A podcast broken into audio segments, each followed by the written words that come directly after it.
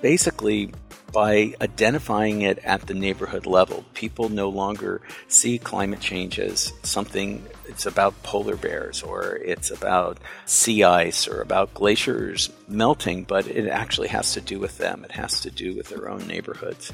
And I think that is perhaps one of the most essential first steps in building a strong base of support and communicating to the public is putting people into the climate picture because most of the polling demonstrates that people are concerned about climate change but they believe it's going to affect someone else and or some population very far into the future.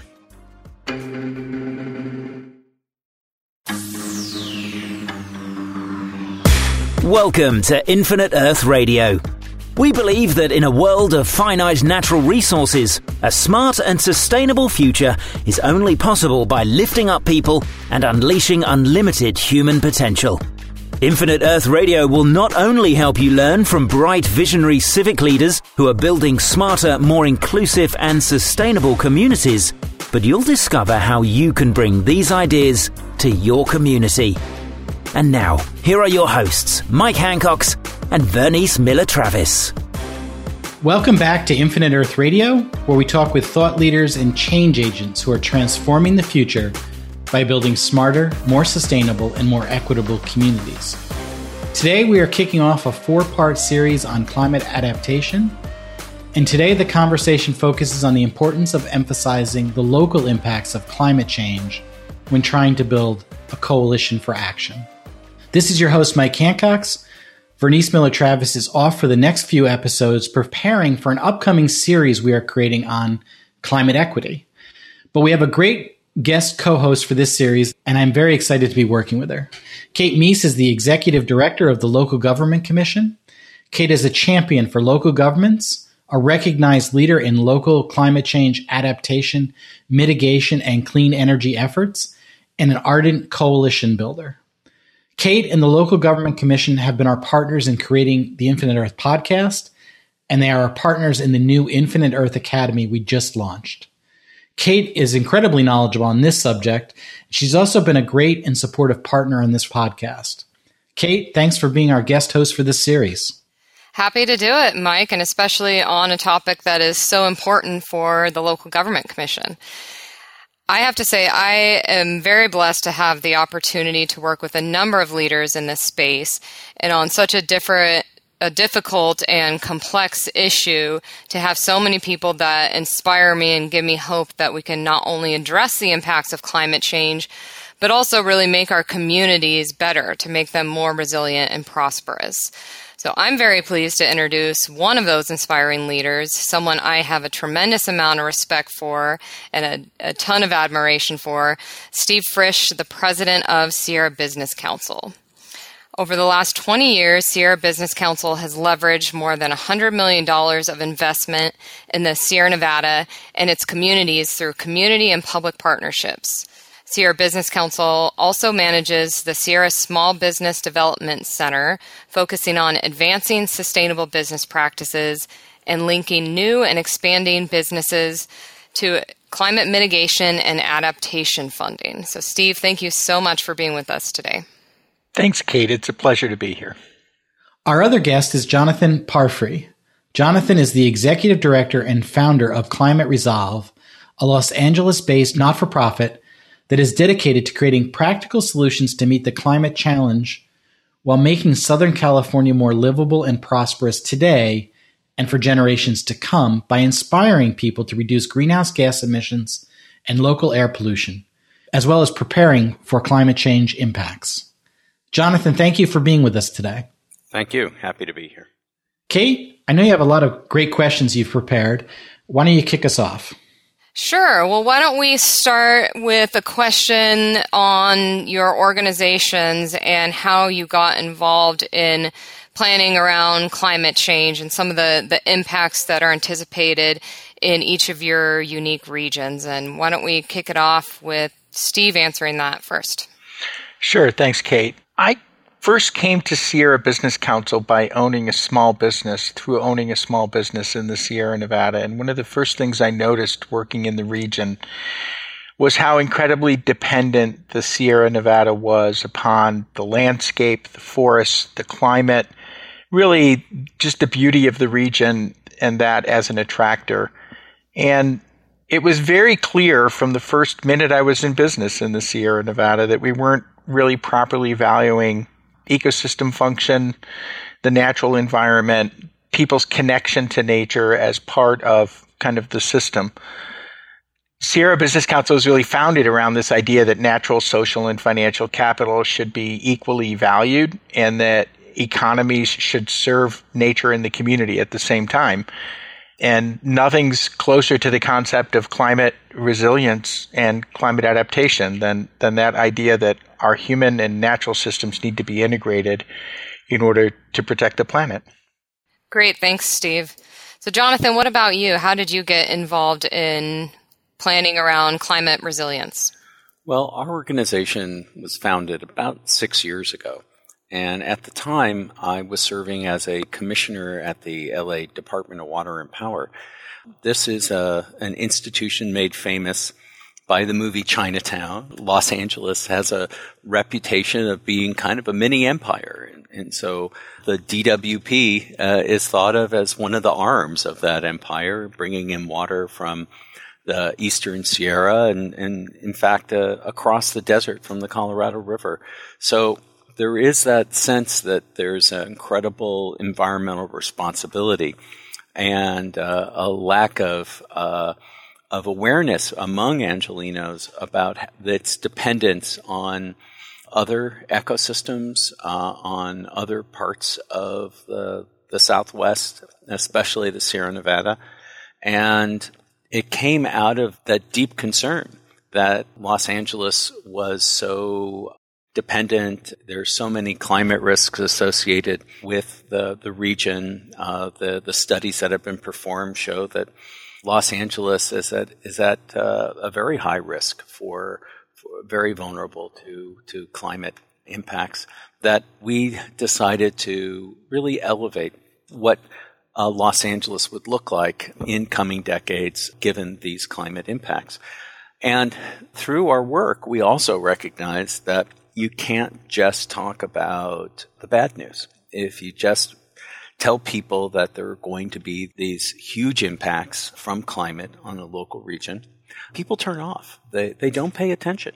You have to provide some uh, tangible, real ways that are commensurate with the problem that they can help meet that climate challenge. And so, even though climate change is global in nature, it really does come down to where people live. And so our organization decided to focus in on how Southern California can meet the climate challenge and also what can be done locally, what we can do to tangibly make things better within our own region. And when it comes to climate change, you can do things about those impacts on a local basis and you can also encourage people to participate in ways to mitigate climate impacts as well. And so that's how we, we came to focus in on Southern California because we believe it's essential to take this global issue and make it felt in a very tangible way at the local level, basically neighborhood by neighborhood and household by household. Jonathan, as you talk about all these different scales at which you can work and the fact that LA is a mini empire, I'm curious to hear how you've dealt with the cross cutting issues that surface across all these different jurisdictional boundaries, whether that's a water or utility district or neighborhood to neighborhood, city to city the issues you have across regions. How do you govern in a, such a complex environment? Well, that's a great question. And here in Los Angeles around 2008, we helped found a regional collaborative. It's called the LA Regional Collaborative for Climate Action and Sustainability. And some of the major institutions of the region have come together to study the problem of climate change together, to do studies that, of course, see no geographical boundary between them having to do with political lines, but instead uh, having to do with watersheds. In Los Angeles County, for example, there are 88 separate municipalities. 88. And even though the city of Los Angeles is the biggest one, there are still many regional governments. Also, there's uh, transportation districts. There are mosquito abatement districts. There are water districts. And the goal of the LA Regional Collaborative is to bring together those various agencies and to engage them in ways that we discuss best practices. We come up with climate policies that could really benefit the region.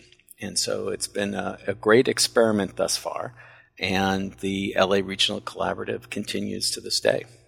Great. What about you, Steve? You you don't have the same sort of densely populated region, but certainly the region that the Sierra Business Council oversees or partners with, it's very geographically spread out and has a huge footprint in terms of of the geography. How do you bring people together over such a large area and find common threads and, and think about issues of governance and building your resiliency. Yeah, it really is a fundamentally different landscape and a much larger landscape than Los Angeles, but I think in many ways less complex than the challenge that Jonathan faces. Part of it is that the communities of the Sierra really share a relatively common geography that is mountainous terrain, forest covered. They are the source watersheds of most of the water supply, more than 65% of the developed water supply in the state of California. Most of them are economies based around, uh, you know, originally resource management, things like forestry and grazing and others but increasingly service economy. So I actually think that we have a slightly more homogeneous region to work within and, and kind of more common interests between many of the local governments. With that said, they're very spread out and they're under resourced. You know, often we're dealing with agencies that or local governments that might have one or two planning staff members to do everything in a county. And that's, that's true in five of the counties that we work in. So really it's incumbent upon us to provide kind of a center where we can share data and information and ideas, where we can help them communicate with what's happening in other areas of the state, partly through the climate collaboratives like Jonathan's, who we partner with, and through our own climate collaborative in the Sierra Nevada. And part of how we do our work too is relationship. It's a little bit easier for us, I think, even though we're spread out, to build these strong personal one on one relationships with community leaders and staff people who are responsible for implementing adaptation and mitigation policies. So, with that said, I think one of our great challenges and great opportunities is really strengthening the connection between urban climate adaptation planning and rural climate adaptation planning because we share the same ecosystem and we're often working in the same ecosystem. And I think that's an incredibly important part of what something like the Climate Adaptation Forum can do is provide an opportunity to work across the boundaries that have traditionally divided us. Well, I, I just want to say, Steve, that that's absolutely right. Los Angeles is uh, wholly dependent on its relationship with the Sierra Nevada, especially for water supply. So for the city of LA, the city brings in about 90% of, of its water is imported for local use. And even when people are out enjoying the newly revived LA River, what people are kayaking on today is treated imported water that is gone through the water pollution treatment facilities and, and then they're out on a boat enjoying it. It's a wonderful thing, but it's imported water and people don't realize that. Yeah. I think there's something you said a couple minutes ago, Jonathan, that really resonated with me, and that was this idea that we have to accentuate the positive and the opportunity for really creating solutions here. And it's easy to focus on kind of long range climate predictions and look at things like California losing perhaps as much as half of its precipitation. And across our region, we're seeing forests dying on an unprecedented scale. But there are also incredible opportunities for that to essentially make us better at water conservation and groundwater recharge and at really using our water supply more wisely and at finding new ways to manage our forests in order to to really understand the link between forest management and water supply, upstream watershed and downstream users and, and reuse. And that's actually a great opportunity to bring California together. Yeah, I completely agree. You know, what is the statistic, Steve? There's something like 66 million trees that have died in the latest drought. Yeah, the state's tree mortality task force actually just recently upped that to 77 million. The data is really showing that after four years, five years perhaps of drought, we're probably looking at that figure as much as doubling over the next two years because many of the trees that have died really haven't demonstrated the signs of dying yet. So there are areas in the Sierra National Forest and the Stanislaus National Forest where you have thousands of acres with 95% tree mortality. Wow.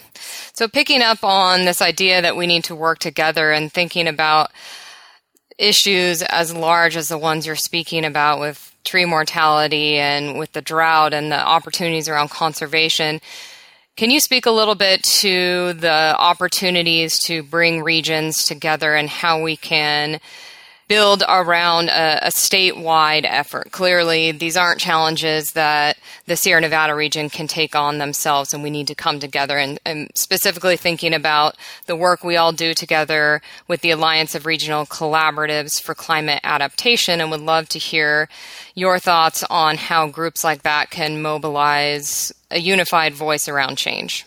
Well, I think that ARCCA, the, the Alliance for Regional Collaboratives for Climate Adaptation, is a great example of the beginning of this happening in California. So, the early stages of our climate policy has really been around mitigation and the concept that we should reduce greenhouse gas emissions, which of course we know we need to do and we should continue to do.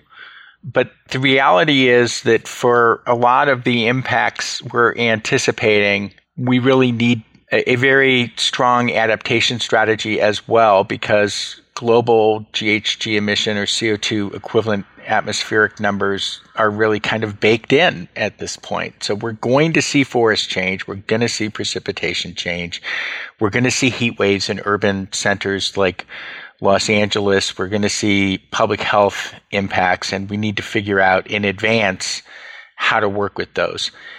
The second wave of California climate policy has been to begin to understand that adaptation is at least equally as important as mitigation and that planning in advance for these events is necessary. And I think the first step towards really doing that is the Alliance for Regional Collaboratives for Climate Adaptation. The point that San Diego and Los Angeles and San Francisco and Sacramento and the Sierra Nevada are bringing together these public private partnerships to work across the boundaries is incredibly important and it should be a driver of state policy. We should be looking at this as a whole system and we should also be looking at how we can work across the transects in order to develop strategies that are really going to be effective and cost effective in the long run.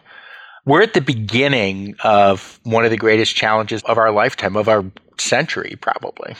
So I, I really appreciate the work of uh, ARCCA. It's sort of a collaborative of the collaboratives. And when, when I got together with Bruce Riordan years ago, we, we talked about trying to find some ways of sharing best practices among the regional collaboratives. It, it's emerged into something that's really uh, exciting.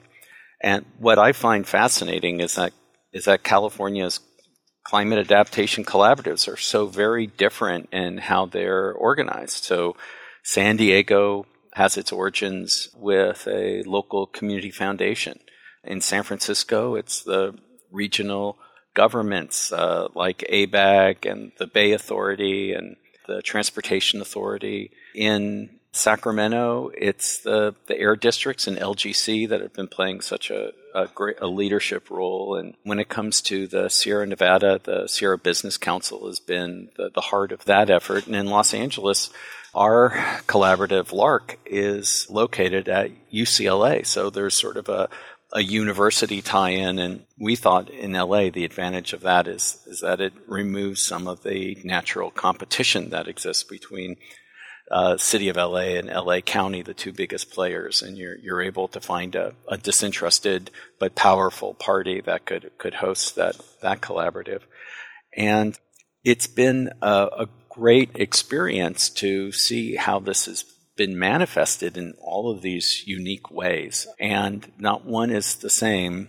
And at the same time, what is important to, to recognize is that all these collaboratives, for the good that they do, right now are somewhat without any kind of uh, legislative authority. They uh, do not have the ability to enforce policy at the local level or at the regional level.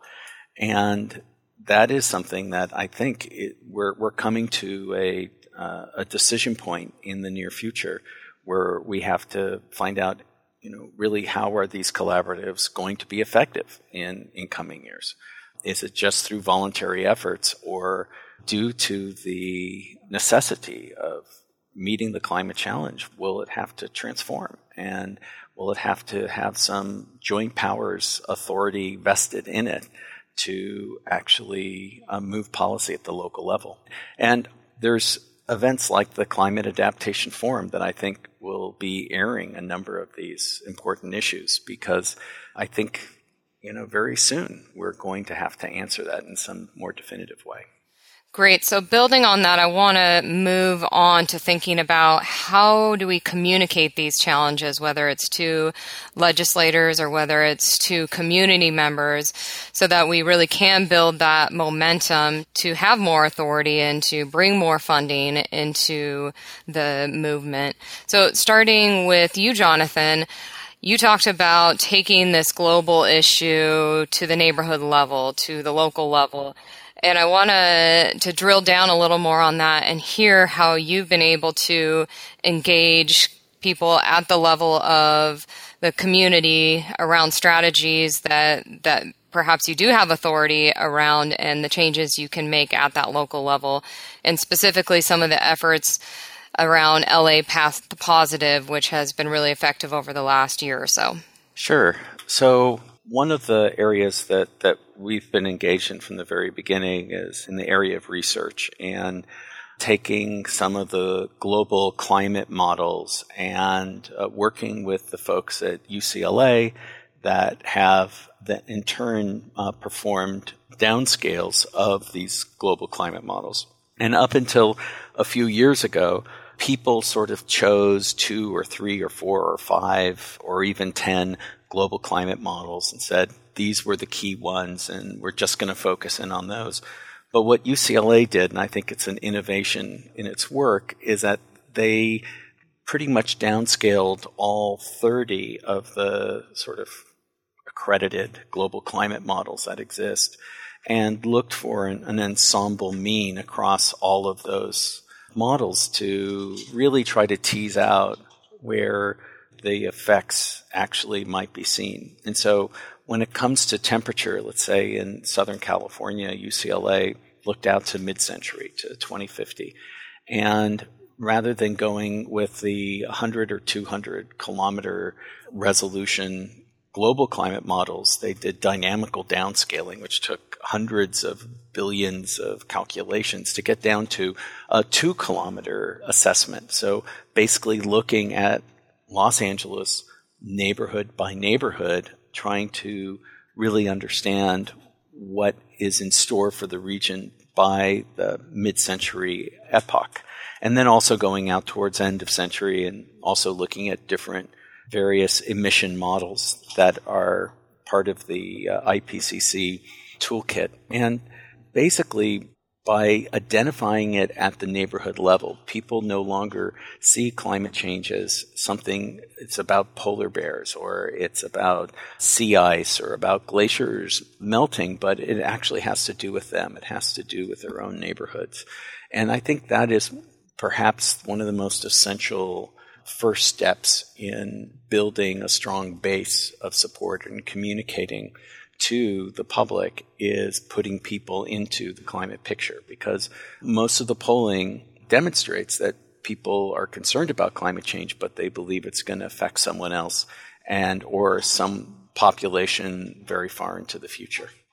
So what we also were very interested in doing is then proposing solutions at the local level. So we were looking at having to do with uh, ways of defeating the urban heat island effect in Southern California. So we were also looking at these climate models and saying, okay, where are the areas that are going to be most impacted? What are the communities that will be most impacted by these future temperatures? And we then tried to target policies that would uh, defeat urban heat island in those very neighborhoods. So it's a way of taking uh, some of the, the science and making it relevant at the local level for, for policy. Unfortunately, we're running out of time today.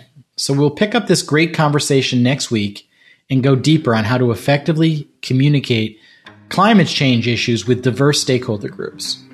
Thank you all for listening, and we look forward to seeing you next time on Infinite Earth Radio.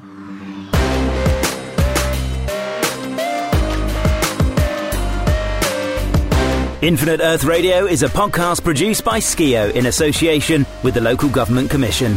To learn more about Skeo, Infinite Earth Radio guests, or how you can make a difference in your community, visit our website at infiniteearthradio.com or join us on Facebook at www.facebook.com forward slash Infinite Earth Radio and Twitter by following at Infinite Earth Radio.